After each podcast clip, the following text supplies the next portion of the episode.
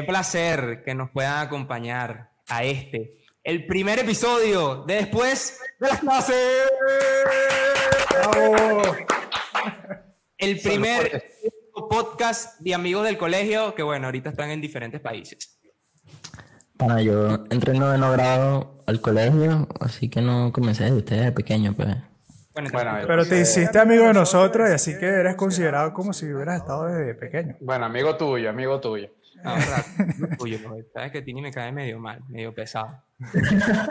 la verdad, la verdad. Tini, tú eres muy querido, tú eres muy querido. Entraste en noveno grado, bro, y creo que eres una de las pocas personas en el mundo, bueno, en el mundo no sé si estoy exagerando, que puede decir que te adaptaste demasiado rápido. Ya tú a las dos semanas eras amigo de todos nosotros.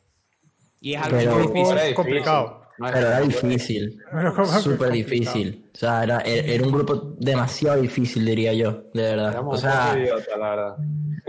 no, pero, pero no más que, no digo idiota, sino que eran un grupo que tenían demasiado tiempo estudiando juntos, era un grupo muy pequeño, todos se conocían, todos conocían a la familia de todo el mundo, y de repente llego yo, nuevo, a un grupo donde... Y limpiando sus lápices. O sea, era un visionario, era un visionario. Era la única persona que en el 2000, ¿cuándo fue que entraste? En el 2008. Creo no, creo que en 2010. No, 2010. Eres la única persona que utilizaba antibacterial y ahora todo el mundo utilizando antibacterial. y eso que lo criticaron bastante. Yo me acuerdo la primera vez que lo vi, dije, coño, este bicho... Este bicho sí es gay.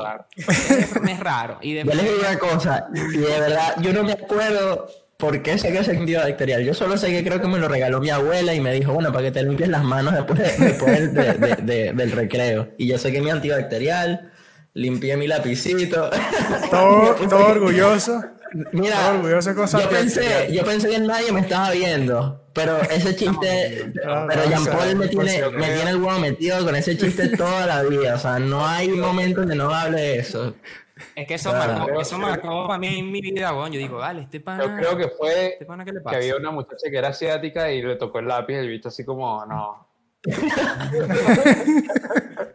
bueno, pensamos por mucho tiempo, recuerda que había un amigo de nosotros que, que tenía como un nombre todo asiático y no iba nunca a clase, duró como dos semanas sin ir y ah. todos nosotros siempre decíamos, no, ese es el chino, el chino. Ese es el chino. Y cuando llegó el chino, era peruano.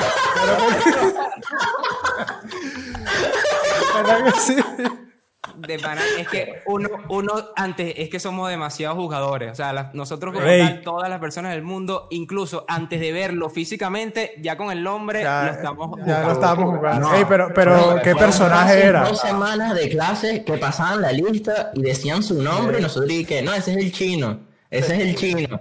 Y cuando llegó el chino de panera, era el chino pero ¿sabes? morenito y todo peruano. Y que, el chino? pero, pero, ¿qué personaje era de pana? Te diste cuenta que ya sí calaste en el grupo, o sea, que ya eras parte del grupo. Pues ya nosotros el primer día hablábamos y incluso el primer día entre tú y yo hubo una conexión y tuvimos nuestra primera nota en carpeta. Ah, y nos peleamos, feo, me acuerdo. Sí, qué buenos recuerdos. mal. Y fue por pero... Yo sé que te pido disculpas aquí a todo el mundo. no, pero, pero... Un poco fosforito, pero ya no. Ya mejoré. ¿Cómo que te decía la, un momento... la, directora que tú eras el, el? El alcacel. No, que tú eras bueno, así lo, que hacerse esa pastillita que lanzas en agua y hace burbujitas. Bueno, así le decían a Franco. No, yo creo que le dijeran otra, otra cosa. ¿En qué momento dije yo como que entré al grupo? O sea, no pude decirte un momento en específico, pero siento que todo se fue dando de manera natural. Obviamente con las niñas me costó un poco más, ¿me entiendes? Porque las niñas de nuestros salones y siguen siendo súper difíciles. O sea, son personas que hasta el día de hoy les hablamos de cualquier persona y ellos van a como que más o menos.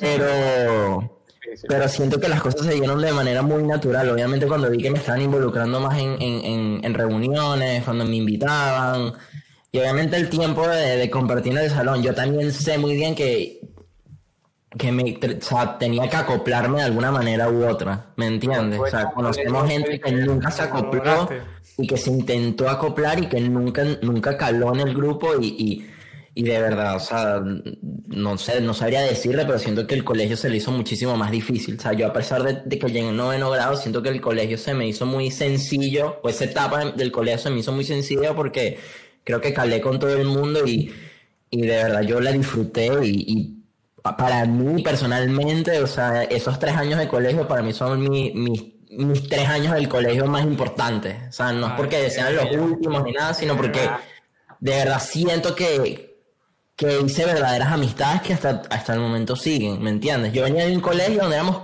40, 42 personas, donde era imposible relacionarte con todo el mundo. O sea, digo que Tini logró, creo que eso ayudó bastante. Tini logró algo que nadie había logrado, que ya en quinto año reunió, creo que fueron, éramos seis hombres, ¿no? Seis hombres en su habitación y nos puso a dormir todos en la misma cama. Yo me acuerdo ya en quinto año.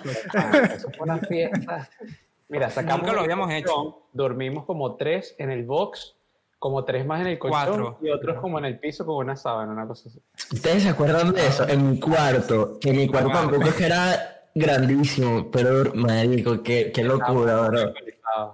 Y todos alcoholizados, ese cuarto oliendo a caña durante tres días. me pasé pipiera una ladilla porque tenía que, que pasar por a los otros. y, el, bueno, y ahí... yo dormí con Franco, me acuerdo. Y ya, yo les digo una cosa. yo, no, yo no fui ese día. No. era culo con bola. Y, y el codito no era cola. No, y, y, y, y, ustedes saben cómo es Franco delicado. no, no, dormimos cola con cola, Franco. No, dormimos huevo con cola, para que sepas, ¿viste? Sino que tú no, sabes esa parte. pero yo ah, es que tú te volteaste, Franco, ¿no? No, ah, mira, Alfredo, que no me joder. No, no, no, escúchenme. Hay otra, hay otra anécdota buenísima. Y cuando hicimos una pijamada, una acampada, que, que acampábamos en, en, el jardín de una amiga de nosotros, que hicimos una carpa. o sea, yo me acuerdo, yo me acuerdo ese día. Ese día fue buenísimo porque tuvimos hasta boxeo en vivo, weón. ya no fue, ya no fue. De, de verdad, no mira. Perrita Mike Tyson, bro. Perrita Mike Tyson ese día. Sin nombre, échanse cuenta sin nombre. No, no, no, ese cuento ya eso cuento las personas que, estuvieron ahí, bueno, ya saben lo que pasó. es verdad, es verdad. No podemos todos, sabemos bien lo que pasó y no se va a decir en este momento porque eh, involucra a muchas personas. Igual para, para que los que nos escuchan no, nos entiendan un poco, vamos a explicar rápidamente el contexto del podcast. Nosotros somos cuatro amigos que estudiamos juntos desde los cuatro años. Franco, eh, Alfredo y yo estudiamos juntos desde los cuatro años. Alberto se ingresó con nosotros en noveno y por eso nos conocemos desde hace muchos años. Y el podcast es eso. ¿Y cuándo fue que nos hicimos amigos? Nosotros nos hicimos amigos después de las clases. por eso el nombre del podcast en la universidad yo creo que fue cuando más se intensificó la amistad y cuando emigramos. Yo creo que cuando emigramos... Yo creo que ahí tocaste el punto. Una amistad, una amistad mucho más madura porque igual fue, en serio, yo creo que todos fuimos los psicólogos de todos, todos nos dimos aliento cuando había que darlo, todavía lo seguimos haciendo. Eh, obviamente tenemos personalidades totalmente diferentes, totalmente diferentes, y eso yo creo que nos ha hecho ser mejores amigos. Y bueno, y aquí estamos, trayéndole a ustedes nuestras perspectivas de vida, cuatro países diferentes. Yo estoy en Chile, Alberto está en Estados Unidos, eh, Alfredo está actualmente en Medellín, pero eh, reside en Panamá. Panamá. Tiene papeles panameños, agarren ahí. Franco está en España, tiene papeles ahí europeos, agarren ahí, soltero. Italiano, papá, eh, italiano, en el peinado tal vez. Eh, y, aquí estamos, le podemos hablar nuestra perspectiva, aquí nada es personal. Eh, hemos presenciado culturas diferentes, vivencias diferentes, y aquí estamos, trabajando, todos estamos bien, gracias a Dios. Y bueno, échale. ¿Qué opinan ustedes de que seguimos siendo mejores amigos? Somos muy amigos porque en el colegio, bueno, eso ya desde perspectiva personal, nos hacíamos mucho bullying. Y yo creo que sin bullying no hay amistad, porque eso es mm. una confianza que le tienes que tener a la otra persona demasiado, demasiado grande para, joder. Claro, Es un, yo siempre he dicho que es un tema delicado.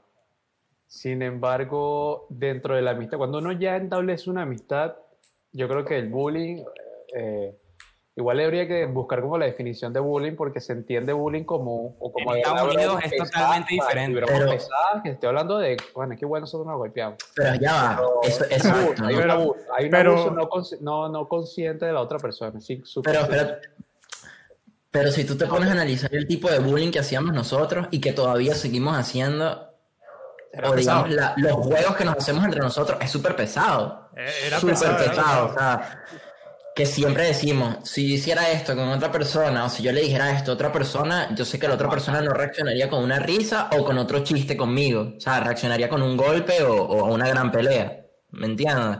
Así que es como dice Jean Paul, es un tema delicado cuando hablas de que si tú puedes, tú puedes meterte con una persona hasta un punto, que es lo que tocamos, el respeto. O sea, yo a ti te respeto, yo los respeto a todos, pero yo igualito me meto con ustedes con cosas que sé muy bien que no debería hacerlas con otras personas. Y, no, y más allá del nivel de confianza que tú puedas tener es porque simplemente sé que no veo, porque no se va a ver bien.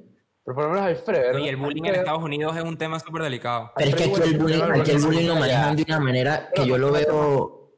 Dime, dime. Alfredo no se mete mucho con la gente. No. Yo me metía muy poco con la. No, pero. pero lo que pasa es que ustedes, usted, ustedes siempre me fastidiaban y yo no, yo creo que yo no sabía cómo responder. Entonces mi, ¿Cómo te sentías era, tú, de verdad, era, o sea, yo no me sentía bulleado, pero me sentía como que, eh, ¿por qué me están fastidiando tanto si yo no le hago nada a nadie? O sea, yo estoy por allá tranquilo, en mi puesto último, siempre. Entonces viene y me fastidia. Entonces salía Franco a decirme algo, cualquier cosa. Entonces, mi mejor defensa era la golpe. Y muchas veces. Alfredo me golpeó duro. Pues yo, otra cosa y muchas veces me metí en problemas por eso. O sea, me llamaron Del gel antibacterial fue cuando Alfredo lanzó sus tres ganchos a, un amigo que tampoco vamos a decir nombre o podemos decir nombre. Eh, pero es que ese día él me estaba molestando muchísimo. O sea, él era muy. Era como intenso, el fastidio. Entonces estaba ahí, estaba ahí, estaba ahí, ya yo me, o sea, me cansé. Entonces me acuerdo que yo le lancé un golpe y lo peleé. Yo, ah, no, ya. Ahí, me puse, me molesté más todavía. Y ahí fue donde, donde solté mi ira completa ahí. Y lo peor es que se estaba riendo. Después al día siguiente estábamos hablando normal, no, pasó nada. Y era un grupo de proyecto éramos grupo de proyecto y, y normal, o sea, hablábamos y comíamos tranquilo, o sea, era, era echando broma. Y ya. Ya, y amigos otra que nosotros, nosotros siempre supimos y seguimos sabiendo que, que, que es broma. O sea, yo, oh, yo, yo, me meto con cualquiera de ustedes y les puedo decir cualquier cosa, lo que se quieran imaginar, lo que sea. Y sabemos que es jodiendo, porque sabemos que a la hora de, de, la verdad y de, y de, y de ponerse, digamos, serio, conozco muy bien lo que piensa cada uno, ¿me entiendes? O sea, tú me puedes decir, Tini, tú eres un tranco de maricón y me puedes joder que soy marico todos los días y no es así, ¿me entiendes? Pero, pero, yo creo que sí hubo momentos en que todos nos molestamos, o sea, entre nosotros, pero como que al día siguiente ya, como que bueno, ya. Exacto. Un abrazo y ya, todo bien. Y después nos volvimos a molestar. Yo me acuerdo un día que me peleé con Tini y bueno, nos peleamos pues de golpes, golpes de golpe, sí. Y al día siguiente teníamos que ir para Omertá, todo el grupo, todos juntos. Y bueno, yo. Para los que no saben qué es Omertá, es una discoteca donde vivíamos nosotros en Maracay, Estado Aragua, Venezuela. Solo para Publicidad gratis. Publicidad gratis Omertá, señores. Que ahora es jaquemate, bueno, no sé cómo se llama. No sé cómo se llama. No sé, Ni idea cómo se llama. Ni siquiera sé si existe todavía. yo, me, yo me sentía tan mal, pero tan mal, que cuando yo llegué incluso Tini y yo peleándonos para pa quién buscaba a quién, ¿sabes? Para ninguno de los dos llegando solo.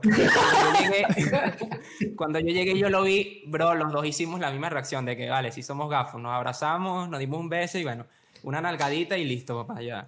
ya que el problema solucionado. Yo, de verdad, sí, Alfredo, yo me acuerdo que de verdad nos metíamos mucho con Alfredo. Alfredo, de verdad, nunca nos decía nada. Sí nos golpeaba. Nunca. Lo que sí, sí nos golpeaba. Nosotros sabíamos que si nos metíamos con él, teníamos que aguantar nuestro golpe. ¿Sabes qué me acuerdo yo, Jean Paul? Alfredo Matolito. Alfredo se mete conmigo. Alfredo siempre me dice que, que, así como nosotros nos metemos con Tini y es marico, Alfredo siempre me dice que Jean Paul, ¿sabes qué me acuerdo yo? Una vez como en octavo, creo que fue, este, alguien te lanzó algo y tú le lanzaste una pega. Y la pega me la pegaste a mí. Y yo, chavo, que le mando la cara. Sácalo, sácalo. Y bueno, disculpa. yo sé que no era tu intención. con Alfredo, que Alfredo podía estar en la esquina, donde siempre se sentaba él. Tranquilo, yo estaba tranquilo. Y ¡Alfredo! ¡Despierta! Era que sí, pero bueno se despertaba, nos daba unos coñazos y se volvía a acostar dormido. Siempre estaba en, en su, de último y con el bolso abierto y con el celular. Siempre. Una época que sí, que sí andaba. te quitaban el celular? nunca, nunca. Nunca me lo quitaron. sí me descubrieron como dos o tres veces, pero nunca. O sea, eh, una profesora fue, fue, fue pana. No, la verdad es que no. No, o sea, una profesora fue pana y, me, y me dijo, y me dijo que no. y, ¿qué, declaraciones son esas, hermano? No, pero, Ciertas personas, pues. Si fuera verdad, te diría que sí, pero, pero no, no, era nuts. Pero no, no era.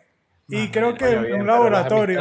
Las amistades, de por sí, yo creo que sí tienen su, su, su toque ahí de, de, humor. Sí, obviamente siempre, yo creo que siempre hay un respeto. Nosotros igual nos tenemos cierto respeto en lo que hablábamos. Eh, dependiendo del contexto, se puede lanzar un, un, una jodera o no. Pero, nosotros en general con otras personas no nos tratamos así y no significa que sean malas amistades, sino son diferentes. O que no le tengas confianza tampoco. Yo, ni siquiera, con mi familia me juego como me juego con ustedes. O sea, no tengo la confianza como la tengo así para jugarme pesado. Es como, es como siempre decimos, tú con la familia tienes un cierto nivel de respeto de cierta manera. O sea, tú puedes ser muy sincero con tu papá, con tu mamá, con tus hermanos, con lo que tú quieras, pues, pero siempre hay un respeto porque es tu familia, ¿sabes? Siento que o sea, siento que ese, eh, ese esa, esa, esa, manera de, de, ver las cosas con tu familia es totalmente diferente que verlo con tus amigos, ¿me entiendes? Por lo mismo. Hay un dicho, hay un dicho conocido que, se, que dice que la familia no se escoge y que los amigos sí. Hablando de ese tema, bueno, presenta el primer tema que tocaremos hoy, ese preciso tema. La familia no se escoge. ¿Por qué decimos eso? Porque todos, cuando nacemos, ya tenemos un papá, tenemos una mamá y ya tenemos una familia que está ahí. Puede ser buena, puede ser mala, puede ser regular, pero es las que nos tocó. Nosotros no decidimos eso. Los amigos. Bueno, existen, existen y existen amigos que se convierten en familia, como el caso de usted. Sé que los conozco de toda la vida. Los conozco de toda la vida. y, sobre todo Franco. O sea, que, que, por lo menos nuestras mamás son, son amigas de, ah. de toda la vida. Entonces siempre, siempre estuvimos involucrados. Yo fuera del colegio, fuera del colegio siempre, casi siempre nos veíamos. Desde chiquito con Alfredo de Mana, aunque como dijo Jean Paul al principio, somos personalidades totalmente, diferentes. porque es que somos diferentísimos. Siempre ha habido una amistad y siempre ha habido un respeto y siempre ha habido un cariño inmenso, pues. Y, Pero es que siento, que ahí está la base de muchas amistades. O sea, Y, y, más de amistades, podemos hablar hasta de relaciones. O sea, tú siempre vas a buscar algo que te complemente y que te haga bien, pero no necesariamente tiene que ser parecido a ti. O sea, aquí los cuatro hablamos y los cuatro somos cuatro personas totalmente diferentes que vemos la vida de verdad diferentísima los cuatro. O sea, no, no es porque ahora no somos amigos y tenemos cosas en común. ¿Saben, ¿saben qué siento yo? ¿Saben qué siento yo muchas veces? Es un tema más de aceptación. Aunque no lo crean, no es fácil a veces. La familia muchas veces no te acepta como tú eres. Porque obviamente eres su familia, eres parte, eres parte de su núcleo familiar. Entonces como que tienes que ser... algo cultural. Tiene que ser, claro, obvio. Es algo totalmente cultural. Pero eh, pasa mucho. Y, no, y cuando tú tienes amistades, o sea, tú de verdad, tú no, yo de verdad, somos yo no espero nada de ustedes porque son mis amigos, ¿me entiendes? Como que yo los acepté tal cual como son ustedes y punto. Yo sé cómo son ustedes y, y yo te acepto como eres y por eso somos amigos. Obviamente. Pero es algo, es algo, es como te digo, es algo cultural. O sea, tú te pones a analizar la cultura, por lo menos en, en Venezuela. No sé cómo será en otras culturas en otros países pero la, la cultura en Venezuela es una, eh, la de nuestros papás, a cierta manera, es muy convencional, ¿me entiendes? Donde tienes que ir al colegio, sacar buenas notas, después de ir por el colegio tienes que ir a la universidad, te graduate, estudiar algo, porque si no estudias vas a ser un nadie, y después que estudies tienes que tener un trabajo, y con el trabajo vas a tener tu casa, tu carro, tal, y todo es muy cuadrado. Ahorita seguir ese esquema y el que sigue ese esquema es imposible. No, ahorita, ahorita, puede, ahorita puede seguir ese esquema, pero tienes que tener unas condiciones totalmente diferentes a las que por lo menos a nosotros no, no nos tocó. No nos tocó. ¿Me entiendes? A, mí, a los 23, 24 años yo tenía carro y casa. O sea, yo ahorita no tengo ni dónde quedarme muerto. ¿Me entiendes? Y no es porque no quiera, sino bueno, así mismo. Así que ya sabes. depositar aquí abajo, no, Próximamente tenemos la cuenta de PayPal y de Patreon para que no. Coño, para que no, no ahí, vale. Le, que tengo que cambiar las cámaras y los micrófonos, que, que no funcionan muy bien. Eh. Estaba buscando en internet sobre este tema, sobre la familia no se escoge, y vi un artículo bastante interesante de, de paso, una persona preparada que se llama Bárbara Fredrickson, que es una gringa que es especialista en... Bueno, yo no dicen veneco, así que gringo. No, no, no, no. No, no, no, no, americano. Como dice la gente indocumentada allá en Estados Unidos, una green card. En vez de gringa, una green card. Americano. ah, vaina. Ah. Especialista en psicología positiva y cómo las emociones positivas influyen en la candidatura. Hago un breve sinopsis. El artículo trata de que se supone que la familia debe estar a nuestro lado, nos debe guiar, brindar un apoyo y darnos un amor incondicional, pase lo que pase, pero no siempre es así. A medida que vamos creciendo, siempre hay un tío, un primo, un cuñado, yerno, nuera, etcétera, con quien nos vamos a sentir más cómodos que con el resto y creamos un cierto vínculo que aunque no sea pariente directo, va a ser nuestra familia más cercana. Yo como veo este tema en, personalmente, que uno cuando comienza o cuando estás pequeño, tú tienes la familia, o sea, que es, lo que tu papá te diga, lo que tu mamá o lo que tu papá te diga con quién vas a estar. A medida que vas creciendo, ya tú eliges con quién vas a estar, con qué primo, con qué hermano o con qué amigo, es de verdad que, que te vas a quedar. Eso pasa.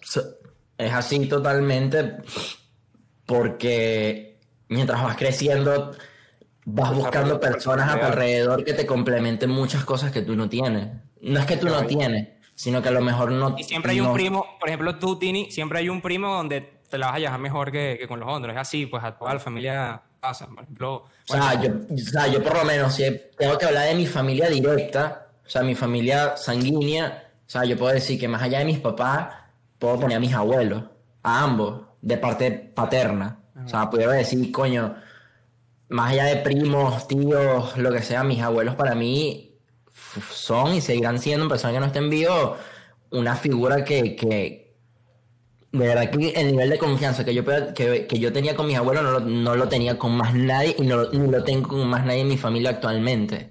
O sea, creo que tú siempre te vas a, te vas a guiar a, a ese ser humano o ese familiar o ese amigo que más allá de lo que hablamos, de juzgarte, lo que hace es aceptarte, ¿me entiendes? Por eso es lo que digo el nivel cultural. Tus papás siempre te inculcan diciendo como que haz esto, tienes que hacer esto, ta, ta, ta, como que este es el lineamiento que tú tenías que seguir, ¿entiendes? Porque es lo que yo quise. Sí, te dan, como un manual de reglas. Pues. Exactamente. pero al final tú te vas dando cuenta de que, ok, tú puedes seguir ese, pero no necesariamente ese tiene que ser mi, mi, mi, mi, mi camino. Exactamente. Así que es donde ya. Igual, igual, igual no son malas personas, pero ahí no, no, no, es que no es una es que lo que digo, no es una cuestión de malas personas, es algo totalmente cultural. Y te lo puedo asegurar que mi papá en su momento pensaba de mis abuelos totalmente diferente y a como ahora como él piensa ahorita. Y así va a ser nuestros hijos y los hijos de nuestros hijos porque es algo totalmente cultural y que viene de generación en generación. A tus hijos, a tus hijos tú les vas a decir, usted tiene que hacer un podcast. no, imagínate cuando nuestros hijos vean a cierta edad, bueno, le vamos a mostrar este contenido, este contenido ya va a quedar para siempre, es algo también positivo. Que nos vean a nosotros a los 25 años y nos juzguen, ¿saben? Ese coño, vale, mira, mira a mis papás aquí, pero no pueden decir nada porque los cuatro le estamos echando bola en países diferentes, trabajando independiente. independiente. Es, algo bastante difícil. Y algo que, que, me pasa también a mí, que me imagino que le pasa a cada uno de ustedes, que bueno, ya cuando emigré y cuando ya estoy cierto tiempo solo, que la soledad te abruma, te das cuenta de que, conchale, el momento que pasé con mi familia no fue de calidad o quisiera, en este caso personal, hubiera querido pasar más tiempo con mi mamá. Pues ahorita siento que, que valoro más la familia y valoro sobre todo los momentos que no los aproveché. Mucho, más, yo diría que yo pasé demasiada cantidad en vez de darle calidad de tiempo a mi familia. O sea, mucho tiempo de nosotros no tenía semanas siempre a mi mamá y yo llegaba a la casa de mi mamá y me ponía a ver televisión. En vez de, no sé, ponerme a hablar con ella, sacarle conversación, que me contara su vida, bueno ¿Sabes? Toda la experiencia que tienen nuestros papás, igual que pasaron por muchas cosas. Mi familia es mi familia de inmigrantes. Y yo con, a través de la, de la migración, mi mamá volvió a emigrar ahora y yo he hablado temas con ellos que, o sea, de verdad en ese sentido sí, yo los entendí mucho. Y lo comprendes más, comprendes como por qué hicieron las cosas y que, ah, el problema, es que, el problema es que, antes, antes de emigrar nosotros lo veíamos todo como muy normal. O sea, para mí era antes muy normal salir con ustedes, para mí antes era muy normal Ve a mi papá, ve a mi mamá, ve a mis hermanos, o sea, para mí antes era todo muy normal y como que nunca nuestra mentalidad estuvo totalmente preparada para ese momento de decir miércoles, esta va a ser la última vez que voy a ver a mis amigos, esta va a ser la última vez que voy a ver a mi papá, a mi hermano, a mi, a mi tía, o sea, eh, siento, siento que algo personalmente para el inmigrante nunca está preparado, ¿sabes? Porque siempre lo tienes ahí presente y en el momento en cuando no lo tienes, es como todo, o sea, cuando tú no tienes, cuando tú tienes algo que nunca valoraste y después no lo tienes, es cuando lo comienzas a valorar, o sea, eso lo puedes aplicar en cualquier cosa, o sea, puede ser hasta algo material, sentimental, lo que tú quieras uno no sabe lo que tiene. Es, algo muy. Es, una nota totalmente cliché, pero es totalmente cierta. O sea, tú cuando lo tienes, cuando lo tienes, como que, ah, bueno, lo tengo y ya. O sea, veo a mi papá y no importa, mi mamá está ahí, mis hermanos están ahí, mis amigos, pero cuando te ves en este momento en otro país que no es el tuyo, otra cultura que no es la tuya, y te das cuenta que miércoles no, no tienes a eso a tu lado, es cuando verdaderamente comienzas a valorar esos pequeños momentos y te dices, como dice Jean Paul, coño, ¿por qué no aproveché ese momento que estaba con mi mamá en vez de estar viendo televisión como un idiota hablando con ella? O saliendo a comer, o haciendo cualquier actividad, lo que sea. Ahorita, ahorita que me comentaste lo de tu abuelo, es muy común. Yo igual he, conocido muchas personas que se han criado con su abuelo. De hecho, creo que Alfredo también. No, entendido que tú, tú sí, yo, con tu abuelo. lo que pasa es que Debe ser la relación más de pinga abuelo, sí, lo, lo abuelo nieto, porque es el hijo de tu hijo, que fino debe ser eso. Pues yo, ahorita que tuve la suerte de estar hablando de eso. Una buena relación con mi hijo. Ahorita que están hablando de eso, este, mi abuelo, me acuerdo que una vez dijo echando broma, que si lo hubieran conocido ustedes, hubieran gozado, una, hubieran gozado bastante con él. Él dijo, mira, tú no sabes la cantidad de gente que quiere hablar conmigo, entonces me pongo a hablar con mi familia y no me escuchan. Obviamente sí lo escuchábamos, pero lo que pasa es que la vez hablaba mucho, entonces era como que, bueno, bueno, ya, ahorita hablamos, pero, o sea, pero, pero era, era así, era, era, así, pero yo compartí muchísimo con él, él yo, eh, como, mi papá se fue este, de Venezuela cuando estaba pequeño, para, bueno, para, para, para buscar un mejor futuro, y gracias a Dios lo logró, este, mi abuelo como que, de cierta manera, cumplió esa parte de, de, como, como esa, esa esa parte paterna en, en, mi vida, pero sin embargo, no, o sea, no, o sea, era, era extraño, porque, o sea, cumplió como con esa parte, pero igual estaba mi papá, o sea, mi papá siempre, siempre, estuvo pendiente de mí, pero mi abuelo lo tenía más cerca. Entonces era, no sé, para mí fue un poco extraño yo creo que tu, tu parte más, digamos, de consejo, del día a día era como tu abuelo. Sí, era mi abuelo, exactamente. Claro, pero la decisión... Mi papá estaba más distanciado. Tu papá. Eh, mi papá siempre, me pasaba exactamente lo pues. mismo. Me pasaba exactamente lo mismo que le pasaba a Alfredo. O sea, mi, mi, mi, día a día era mis abuelos. Pero, el consejo de, de, ok, métete por aquí porque esto es lo que mejor te conviene coño, ahí ya hablar con mi papá, ¿me entiendes? O sea, pero, pero, sí, sí, sí quería, o sea, yo pasé mucho tiempo con ellos, pero también me hubiera gustado darle como que más calidad a ese tiempo, o sea, haber conversado mucho más con él de lo que hablé. Yo hablé mucho con él, pero, o sea, ahorita yo a veces me siento, digo, me hubiera gustado preguntarle esto a él, ahorita. Entonces, ¿por qué no lo hice en su momento? Bueno, porque estaba pendiente de, jugar, de, jugar, estaba más pendiente del teléfono o jugar PlayStation que hablar con él.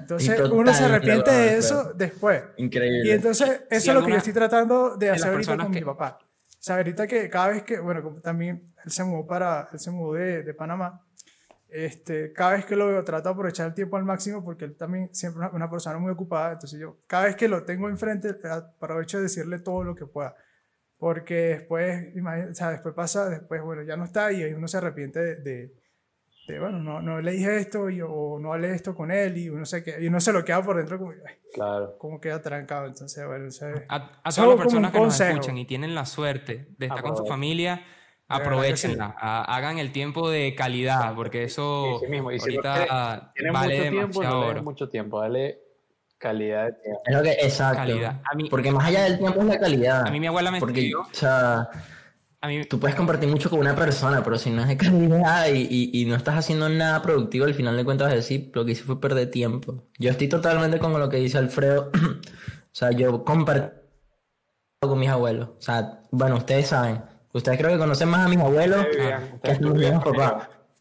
Totalmente. Yo vivo prácticamente con ellos, pero sí es algo que, que a veces sí hago como, tú sabes, como ese momento íntimo mentalmente y digo, ¿por qué no hablé más con ellos? ¿Por qué no compartí más con ellos? ¿Por qué no le pregunté esto? Porque en ese momento estaba, no sé, pendiente de otra cosa, me está pendiente de ellos y me hago retrospectiva y por lo menos con, con mis abuelos, fue en esos últimos momentos de, que cuando estaban bastante críticos, donde pana era muy como que ellos y ya, ¿me entiendes? O sea, como que toda mi, mi energía y todo era ellos y ya, además con mi abuelo, donde prácticamente, bueno, se convirtió en un bebé que había que cambiarle pañales y todo, y yo me encargaba de eso, pues imagínense. Y en esos momentos yo me hacía la pregunta y decía, mierda, o sea, mi abuelo era una persona súper fuerte, que trotaba, hacía de todo, y ahorita lo veo así, digo, ¿por qué no aproveché el tiempo cuando estaba bien? ¿Sabes? Eh, son esas cosas que uno se... Importante. No es decir que uno se arrepiente, porque uno no tiene que arrepentirse de nada. lo importante pero es algo que... Es que hemos aprendido nuestras lecciones, punta de golpe, como siempre aprende el ser humano. Eh, y hoy en día somos, yo creo que, unas muy buenas personas. Mi abuela nos quitó una gran duda en la familia, porque ya a medida que, que voy creciendo, bueno, yo veo que no me estoy pareciendo a nadie, nadie de mi familia, no me parezco a nadie físicamente.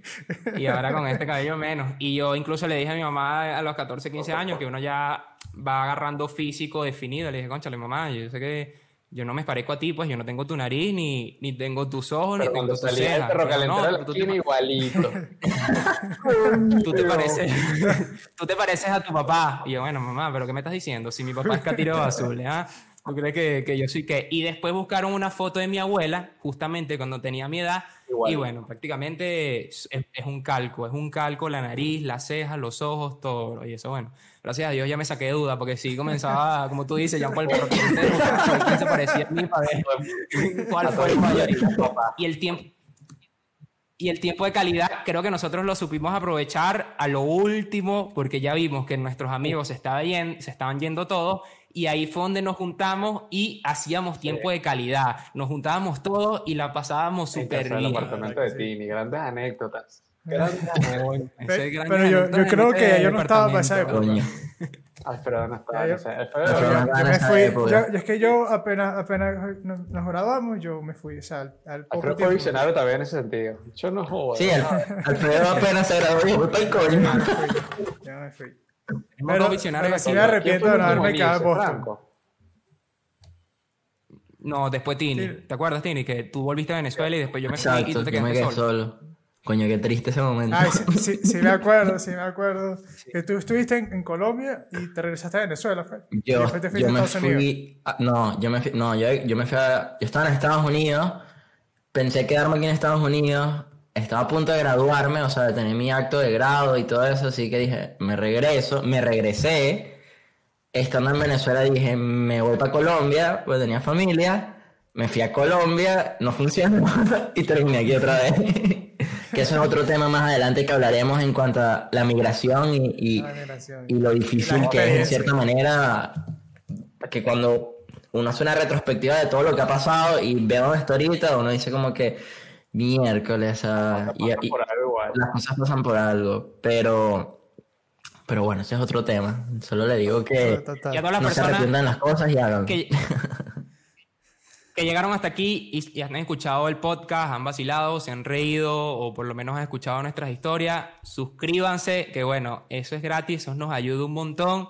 Y bueno, les lanzamos aquí a, uno, a los familias. Y yo, yo creo que podemos llegar a los 100 suscriptores en nuestro primer episodio. Sería 25 por cabeza. Si llegamos a 100 suscriptores, el número 100, Alfredo le da un beso. Pero, pero saquemos cuenta. Saquemos cuenta. Somos como 20 en el salón. 25. Ahí tenemos 25 hijos. Así que por ahí estamos. que cada uno tenga por lo menos 4 por familia. ¿Me entiendes? Yo creo que más, yo creo que más te apoya. Tú vas cinco hermanos, cuatro hermanos, ahí tengo cuatro. Mi papá, mi mamá. No, ya sí, yo creo que ah, sí, llegamos. Entre, entre familia y amigos llegamos. Ayúdennos. Franco, Franco tiene quinto. Ayúdennos, suscríbanse, por favor. Ahí tienen, ahí yo con mi familia, yo sé que por lo menos llego a 10 o a 15, más los amigos 25. 25 por cabeza. Yo creo que yo. No, ya con Jean Paul, si Jean Paul la familia, ya llegamos haciendo uno. El programa con una conclusión: la familia no se escoge, los amigos sí somos una familia nueva. No se coge. a menos, a menos que sea por allá del campo. que preguntarle a por el campo puede ser. O si eres Lannister. Si eres Lannister, si eres Lannister, bueno, Si es Lannister, la familia sí se coge. pero bueno, sí, en conclusión, en, en, conclusión sería lo que tú dijiste al principio, la familia no se escoge, se acepta. O sea, tienes que aceptar a tu familia tal y como es, todos van a ser diferentes, y a las personas, a los amigos, a todos. O sea, nosotros somos amigos porque como tú dices, nos aceptamos. Y respeto, bro. Creo que el respeto es lo más, creo que el respeto es la base de todo, marico. O sea, de todo. no solo en la amistad, no solo en la familia. en tu noviazgo, en lo que sea, en tu trabajo, creo que el respeto es lo más importante. O sea, el, respeto es la base de todo. importantísimo. Saca las conclusiones ahí, Jan, porque estabas ahí enumerando ahí, pero nadie te escuchó. El hoy son que aceptes, que te quieras. Respetes. Que respetes y que des tiempo de calidad más de cantidad. Y que el suscriptor número 100, bueno, ya sabe que pongan en los comentarios también, voy a poner en los comentarios que Alfredo ya se comprometió. Claro, pero eso, eso, te, eso, eso, te toca a ti, eso te toca a ti me, y me pasa el muerto a mi nada. Ah, coño, porque es, que ya no estamos en el, ya no me puedes pegar, weón. que te vea. Ahora sí te puedo ver. ¿Y dónde, dónde nos pueden ver? ¿Dónde siempre nos van a ver? YouTube. En YouTube. Y después de las clases. Y después de las clases nos podemos encontrar cuando ustedes quieran. Bueno, muchachos. Bueno, muchachos, ¿algo más que quieran agregar? No, nada. Que todo está listo, que muchas gracias que por estoy, que estoy muy contento y ya a nuestros amigos los queremos, nuestra familia la queremos y, y ya espérate. Hay que darle un aplauso a Franco. Un aplauso a Franco porque hizo esto posible. Estoy demasiado orgulloso de ustedes, de, de cómo montamos esto, porque no es fácil. No, bueno, yo no, conozco todavía, como digo, al, principio, es el primer podcast que conozco de amigos del colegio que están en diferentes países y aún así logramos hacer el proyecto realidad, ¿sabes? Ah, Poniendo de nuestro esfuerzo cada uno y bueno, me siento demasiado orgulloso de ustedes, muchachos. Sí, pero yo te doy mucho mérito a ti, Franco. Yo te doy mucho mérito a ti, Franco, porque... La iniciativa salió de, ti. No, la iniciativa salió de Franco, que fue el que, el, el, el que nos de todo somos un equipo. Y que, y que tú fuiste como el que más presión puso para que se, para que se hiciera posible. Bueno, y aquí estamos los cuatro poniendo nuestro granito de arena y lo hicimos posible. Gracias, muchachos. Un aplauso para Franco. Nos vemos no, Franco. Gracias.